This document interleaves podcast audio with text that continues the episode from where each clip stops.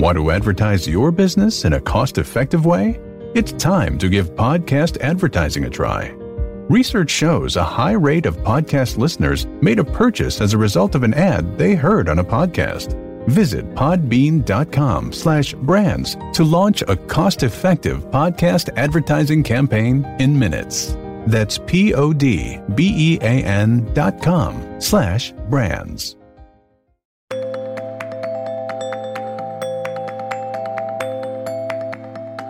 We have a lot of guests in studio, Jason, and we had to buy extra beer for this podcast. We're pulling an all nighter after the election, so let's pass this around. We'll give it to our guests first. I thought this was all just So, yours. For for you guys who haven't um, not familiar with with politics, I'm not sure why you aren't to start with, but we get to crack a beer and talk about politics. We should So- uh, we should say who we have here with us. to my left, we have Alana Rocha with the Texas Tribune, uh, who we always turn to uh, for perspective on things uh, statewide in politics. And, and Alana's busy though trying to pick out the, the She sure the is. best beer. I am. Alana just gave me a look like, yeah, you go ahead and get the title and all that right. I'm busy. Uh, to her left, we've got Bernadine Steptoe, who is our political guru here at the uh, in in Dallas, and, and with all of our coverage. Uh, she's an amazing woman who knows pretty much everything that's going on in the state of Texas politics wise. She is. We have Vinny Minchillo also. He is a principal at Glasshouse Strategies. It's an ad firm in Dallas, Texas. He does a lot of uh, ads for some Republican candidates that were on the ballot. Vinny helped us kick off this podcast with our first He ever did. episode. So the Politics loyal listeners will remember Vinny, and Yeah. that's one of our, our best listened to podcasts talking about 2020 is going to be the year of the text, and he was spot on. So best listened to, we had to say, well, let's get Vinny back. Yeah, There's some magic in there. And we have Deborah Peoples with us as well. She is the chairwoman for the Tarrant County Democrats. She is a fantastic voice to have in here. So welcome, and I think Alana has finally selected a brew for tonight. What'd you get, Alana? Uh, the West Coast IPA. Welcome to Y'all-itics, the home of cold beer and hot takes on Texas politics. I think we all need a beer after the Super Tuesday results in Texas. The biggest takeaway, I think, from the Super Tuesday results, never mind who won, who didn't perform as well, I think it was the voter turnout. Unbelievable. And I'll say this, much much of the night because we've been we were together all night doing this, it felt almost like a slow motion Iowa was happening. Like where are the results? And it's easy for you to think, well, this system is breaking down, there something's going terribly wrong, but the, what ha- ended up happening was too much, I guess, went right because we had so many people crowding the polls, holding up the count that they couldn't get to them. I mean, people were still voting at what 10 p.m. Yeah, they had been in line for, for several hours. In fact, we have a phone number uh, for one person who was in line for three hours. This is a person who um, texted and said, you know, hey, we can reach out and even call them. So let me get the uh, name and number. They were in line for three hours. Yeah, it's uh, a woman named Laura Ann Cadaris Dorset.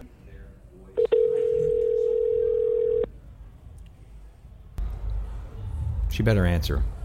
Hello? Hey, Laura, are, are you still in line right now to vote? No, no, no. we got sentenced about 745. Ah, okay. So, like, give us the rundown of how this went. Where were you? What county were you in? And what time did you get in line? And what time did you finally stick that sucker in the machine? Okay. So I'm in Fort Worth, so I'm in Tarrant County. We showed up there, it was almost 5 o'clock because I had to pick up my son from the middle school. Yeah, So we wow. just went over there afterwards. And you thought, let me just run in. Right. Well, I know the, the parking lot was, was crowded. I knew it was going to be crazy. I just didn't know it would be that long.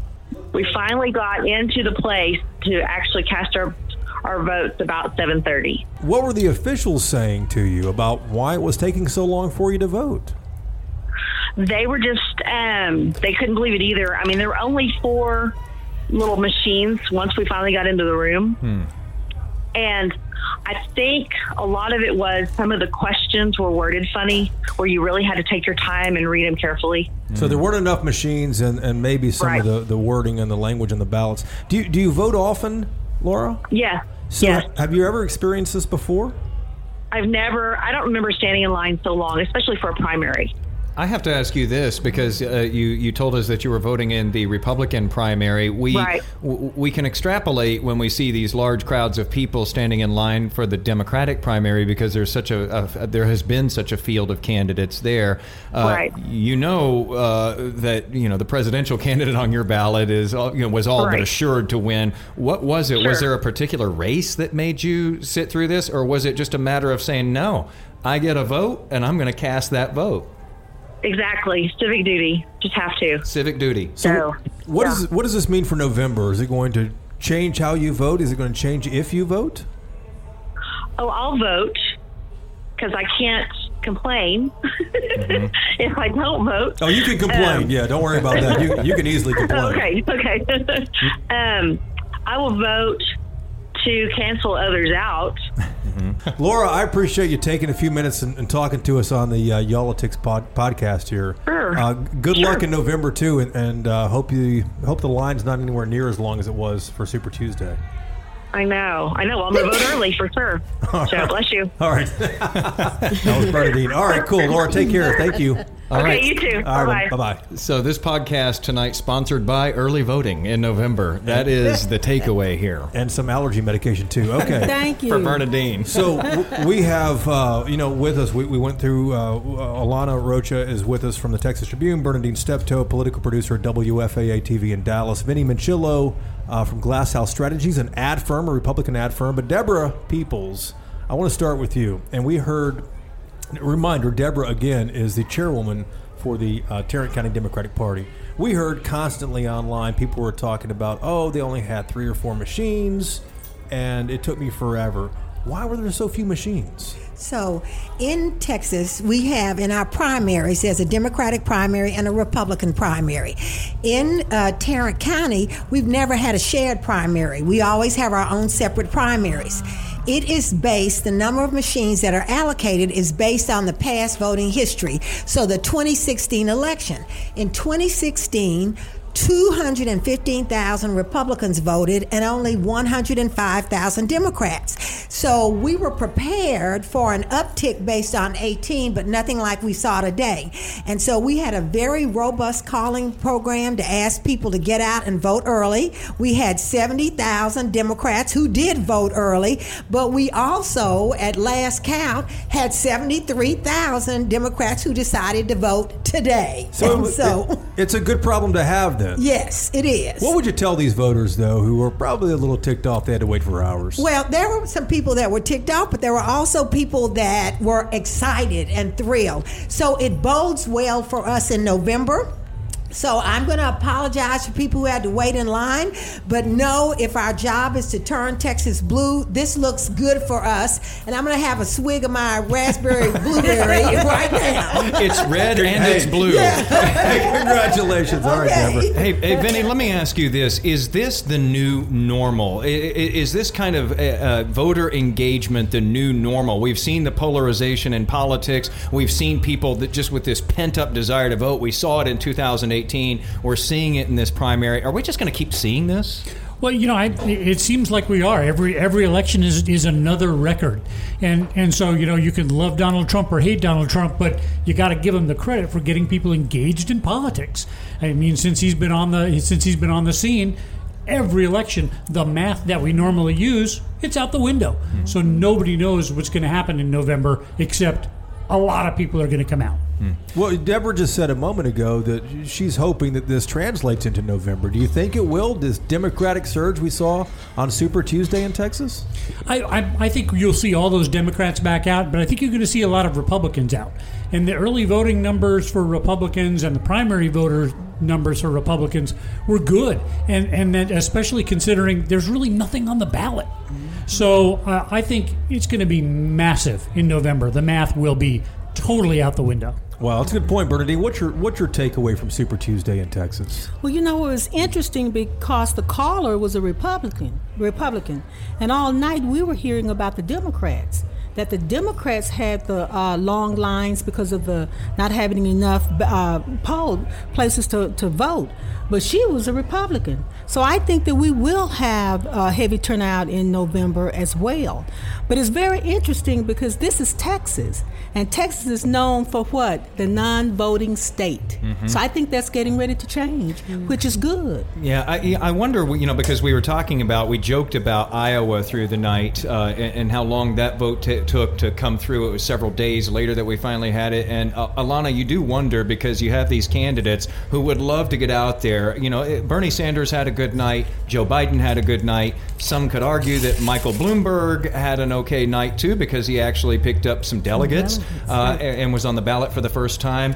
Uh, does it make it hard though when Texas is such a prize and there they are just waiting? Everybody wants to say I want it, but no one could say it right away. Right, it's a, a good problem to have, but at the same time, when you still have people in line to vote three hours after the polls closed, something's not working right. Mm. You know, and, and it shows maybe a lack of th- that the parties can't be nimble in adjusting to that or, or anticipate it more.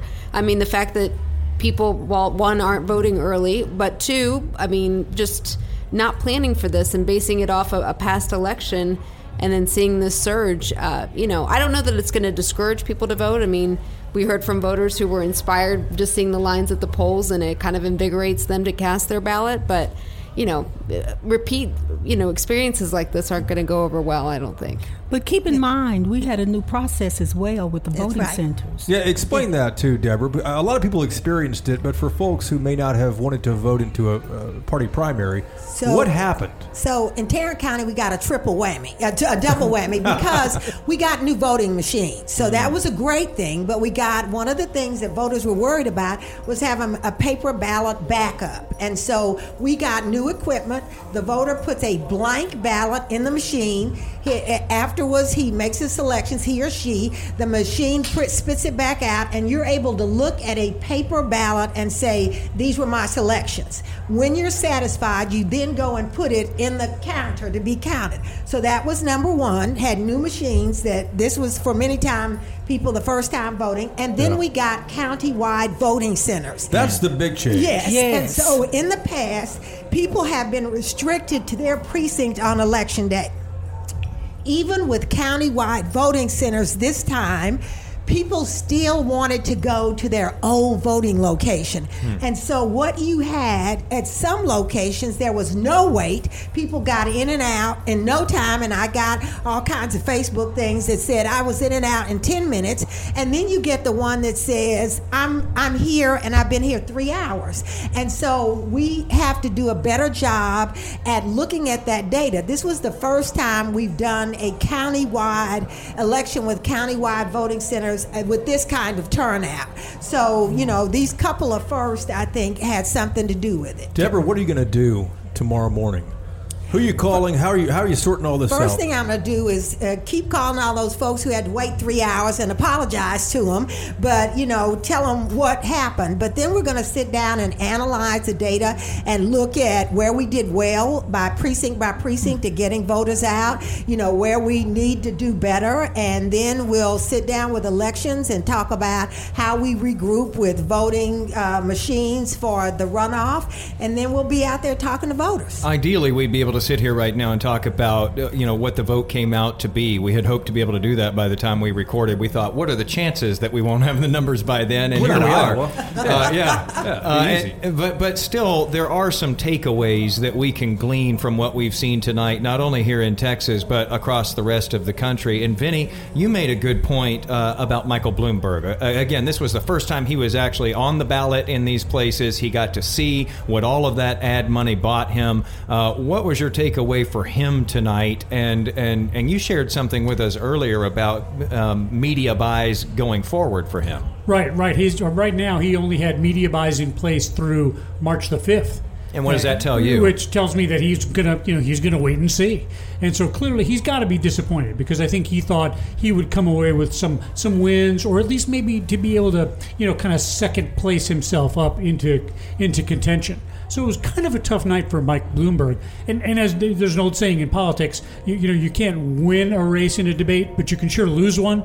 And he got shellacked in that debate. And, and I think that hurt him. Because he was doing well in the polls before we got to those Until we, debates. he was until we saw him. Yeah, then he was then he was done. Yeah. Uh, so, uh, you you know, that getting shellacked hurt him. Yeah, the Nevada debate was was rough for him. I think he did recover though. What about South for Joe Biden? Because we, we talked about this a lot. Uh, he, you know, as he says, uh, his campaign had been written off for dead, and then he had South Carolina, and and he just came charging out of the gates there. Uh, people in South Carolina really propped up that campaign, and then in the days that follow, boy, you started seeing these uh, moderate Republicans uh, dropping like flies out of the race. We had Amy Klobuchar leave, we had Pete Buttigieg leave. They joined him here in Dallas, along with uh, Beto O'Rourke, who had also dropped out of the race previously, to endorse him. How much? Uh, you know, we watched this this vote come in uh, in in Texas tonight, and again, we don't have the full results at this point, but we watched him climb as the night went on, and I'm supposing, maybe I'm wrong, I don't know, that that was uh, you know people who maybe saw that momentum and went out and voted on election day, where we saw him making up those numbers from early voting. Right. Well, I I think I think Joe is sitting back tonight going, "I love it when a plan comes together," because this is exactly what he said he was going to do, and and we all thought, "Oh, you're crazy." You know, he tanked in Iowa, he didn't do well in New Hampshire, but this was his plan all along. Mm-hmm. No one believed it could work. We're all wrong. He's right. No, So- Joe so is there's- sitting there's somewhere Anthem. thanking African American voters, or he better be. That is the because he was in the tank, and African American voters in South Carolina brought him back. African American voters in North Carolina brought him back. When we start getting votes in tonight from the big urban areas, Houston. you're going to find that's right. It's Right. African Americans, and so uh, that's who Joe needs to be thanking. He his plan was African American voters. No, no, and no we doubt, no doubt, and he, And he those- might wind up winning the state when it's all counted tonight. And those of you who don't know, Texas has the largest black population in the country, according to U.S. Census estimates now. Uh, and Alana, uh, the Texas Tribune, not long ago,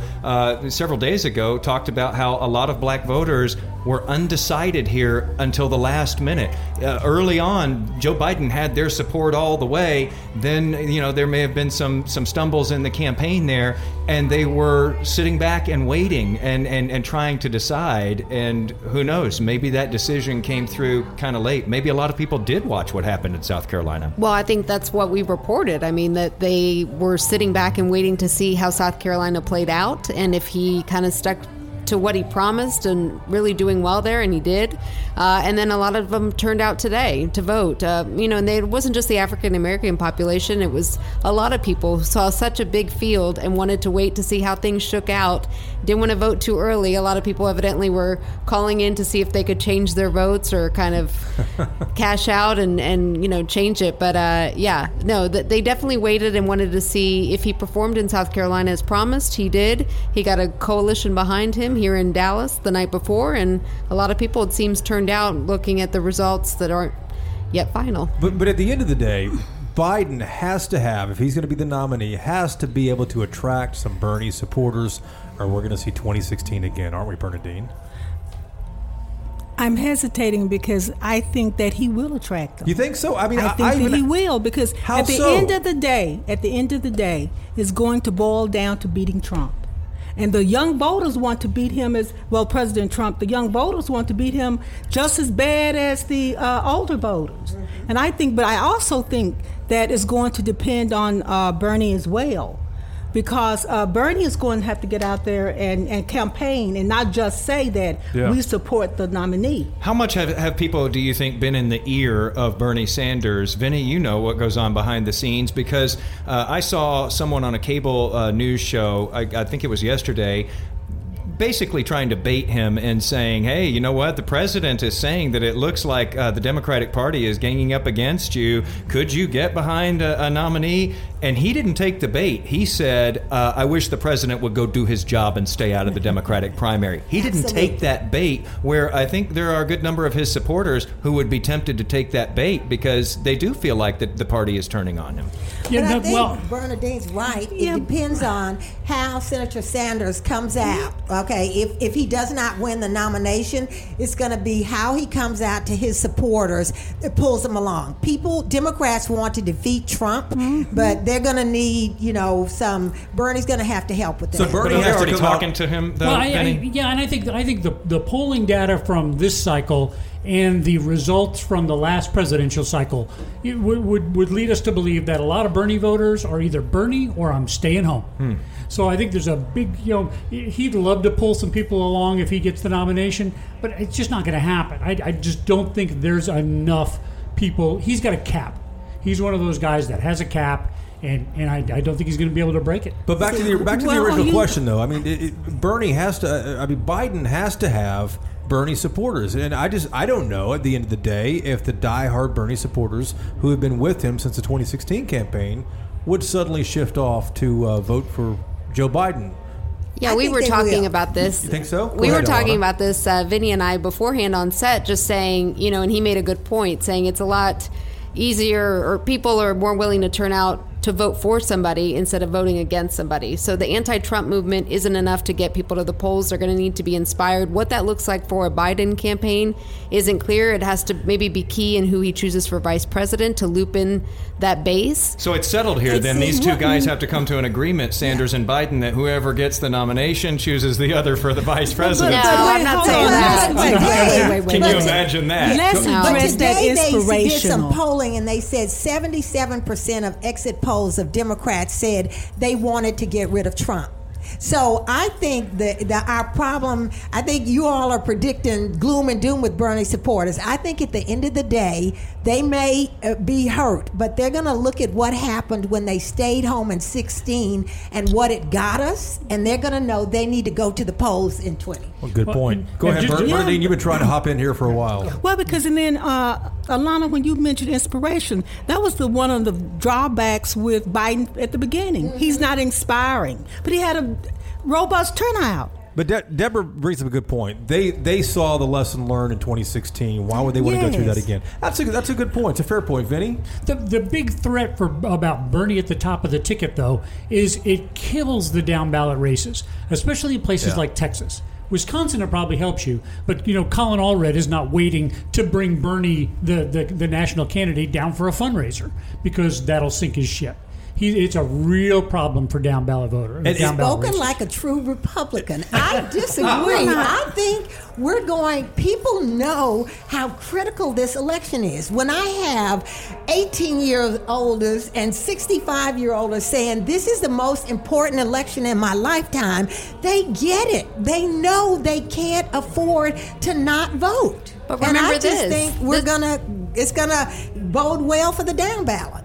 Well, ahead- but think about Alana. the down ballot. This will be the first election without uh, straight, Straight ticket, ticket, voting. yeah. Right. So Now- while they'll feel maybe passionate to vote at the top of the ticket, they might not go all the way down the ballot this I time. I think we've done a good job of asking people to vote all the way down to the bottom of the ballot, and I think we'll be looking. You said what I what will I do tomorrow? I'm going to be looking at those numbers to see how we did on the down ballot, and we'll. That's the message we'll be telling everybody: is you vote all the way down. Republicans But will be it doing also that too, 'cause they've been It pushing also that hurts message. Republicans because they have been voting straight Republican more than straight Democratic. So I think the Republicans kind of shot themselves in the foot by doing away with that. Now, far be it from us to you know predict the end of Bernie Sanders' campaign. Remember, he has the most delegates. He has huge wins on Super Tuesday. So we're we're, you know we're, we're coming at it like we're.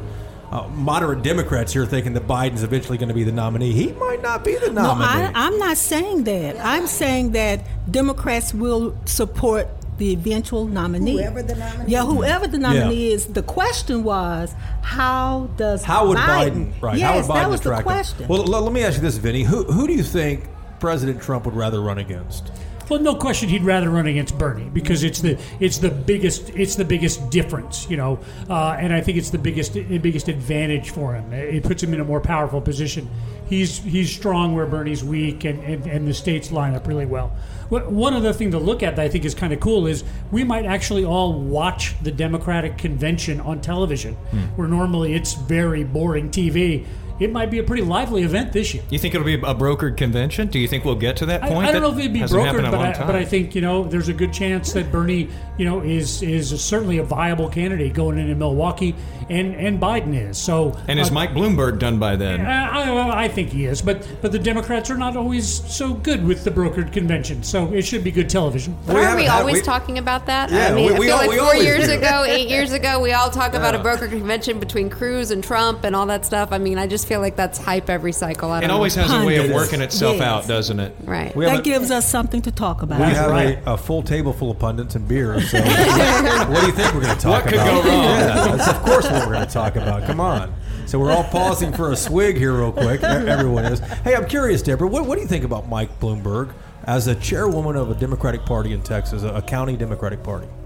I think he's put a lot of money into the race, which has helped to raise awareness. I know that there are many first time voters who went to vote for Bloomberg because they, of all the money that he put into ads. I mean, he's, uh, when we left, he was hitting 18%, and they were, he had to have at least 15%. And for a candidate that did poorly in the debate, that really, uh, you know, didn't have the best ground game, I mean, he ran an incredible ad campaign and he helped to raise awareness. I think that if he ends up dropping out of the race, somebody is going to be looking to snatch up his ad people, Vinny, because uh, he's whatever you think about Mike Bloomberg. Those ads have been quick and they've been hard hitting and some would say effective. I, I think they've been really well made. And and from a consultant point of view, every consultant has always talked about, gee, what if we blew off Iowa and New Hampshire hmm. and we didn't really do anything until we just poured it on for Super Tuesday? Could that work? So it was kind of cool to see somebody give it a try and pour a half a billion dollars into the effort and quality work all, all the way around. Um, so yeah, whoever his ad people are, somebody's definitely going to grab them. Do you think they'll be snatched up? I hope so. They did great work. Why, why didn't you get that contract, then? Oh, ah, wrong team. well, and also, Even with that many zeros? well, Money talks, man. Money talks. Green but is green. Bloomberg has also promised to keep people in the race through November, even if he's not the nominee. And so I know many people who are working for him who've been promised a job through November. So he said, I'm still going to help the party no matter what the outcome is. Yeah, he'll just transfer those staffers and the network he's built here in the state and, and elsewhere. Vinny, if he had done well, do you think he would have pulled uh, some Never Trumpers along with him in November? No doubt. I, I mean, I think he th- th- that's kind of his pitch. He's got that crossover. That, that crossover. He's a businessman. He's from New York. He's you know he's a, a lot like you know Donald Trump in that in that regard. But I think he would have been a good crossover candidate. I'm already talking about him in the past tense. I think he's pulling out. Yeah, we, we're talking about Bernie like he's done. We're talking about Bloomberg like Oh, he's no, done. No, don't count This- Senator Sanders I know. out. And we don't even have any results. Now, listen, I'm the person We're who said don't beer. count Senator Warren out, so I'm not counting any of them out. And, and we haven't really talked about her. I, I mean, you, you know, if you look at the polls, you know, back last year in Massachusetts, she was plus 20. Wow. She was minus eight in the last poll, and I don't know where the numbers wound up. So did she peak too early? What, what happened with her? I, I think she peaked. She maybe peaked too early, but I think what she really never did was build that biographical story. You, you know, she was always kind of that you know Harvard professor, and I've got a lot of plans, and I'm going to fight. But we never really got to know her, and I, I think that's important in a, this kind of election. That's storytelling is your business. It's my Yep. business as well. But uh, how important is that in the actual psyche of a voter to get them to go and cast a ballot for someone? I- is I- it less about what they think about something and more about whether they like them or not? Yeah, I think you know we, we, we want to say that we vote intellectually, but really we vote emotionally. And and I think in these executive positions like mayor, governor, president, we want to feel like we've got a great relationship with them. Legislative races are a little different. You can be a jerk uh, if you're my jerk, you know, and you're making laws. But but in these executive races, I think there's got to be a personal connection. If you want to nothing be able else, to identify with them. If nothing Yeah. else, you, they want to have that sort of Amy Klobuchar quality that she was talking about the other day, where even if they don't think they know you, they think that you know them. The voters think that you know and understand them and understand their struggles and their needs and their aspirations. Em- empathy in a general election is a big big deal. It sure is. Let's do this. Let's go around the room one last time here. We're almost out of beer. We have to go find some more beer. Thank in a goodness, because this one's just not sitting well. Wheeler needs a straw for his raspberry cream ale. And an umbrella, please. Um, but here's the question: What does Super Tuesday tell us about November? Texas is in play finally after 20 years of Republicans dominating uh, in Texas. The Texas is now in play, and uh, Democratic voters are excited and enthused. And uh, I'm with you. We're going to see a huge voter turnout in November. Vinny, what do you think Super Tuesday tells us about November? I think uh, Super Tuesday tells us that Texas is not in play.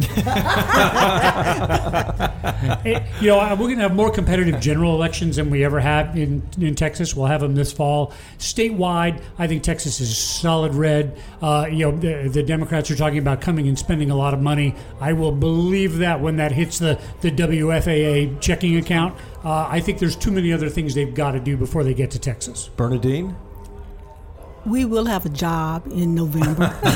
Yes, you will. There will be plenty of advertising, I'm sure. But these, these, no, seriously, then I think that we will see a high turnout among Republicans and Democrats.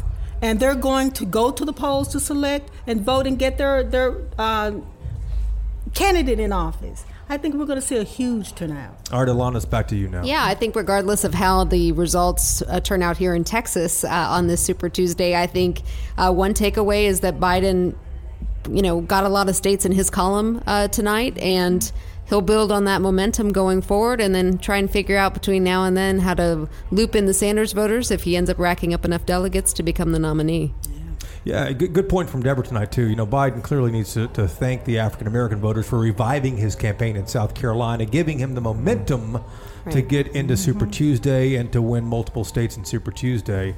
I'm just not sure what all this means for November. Here's what it does mean, Jason.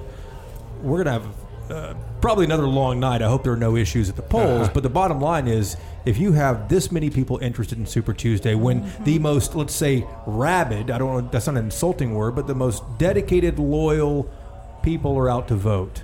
Can you imagine adding in the independents and adding in the folks who maybe want to vote sometimes or, Right. you know, those folks? That's going to add even more on top of it. We're going to have a lot of interest in this. I think that's a big takeaway from tonight is that there is nothing predictable anymore in our politics. 2016 taught us that, 2018 taught us that, and here we are going through it one more time tonight, and we will do it again in November. Uh, I, I, I think that we should probably call it a night, though, uh, so that we can go see if those results are uh, any more, any closer to coming in. And by the way, uh, a big thanks to the Ticket uh, here in Dallas for allowing us to use their studio here. It's got a glass wall, so you have probably been hearing the music just pumping out there because they just finished a Dallas Stars game right next door at the American Airlines Center here in downtown Dallas. Big Go thank- Stars. Exactly. I hope they won tonight. Big thank you to Alana Rocha from the Texas Tribune. Uh, thanks to Berna Dean Steptoe, as always, from the uh, WFAA political producer, Vinny Minchillo from Glasshouse Strategies, and Deborah Peoples. Always great to have you here too. You just you, you add a lot of fuel to the fire in here. So We're going to go see if the Dallas Stars won tonight, and then we're going to go see uh, who won uh, the, the, this political thing, too. who else might have won? Thanks for listening, and we'll see you guys on Tuesday.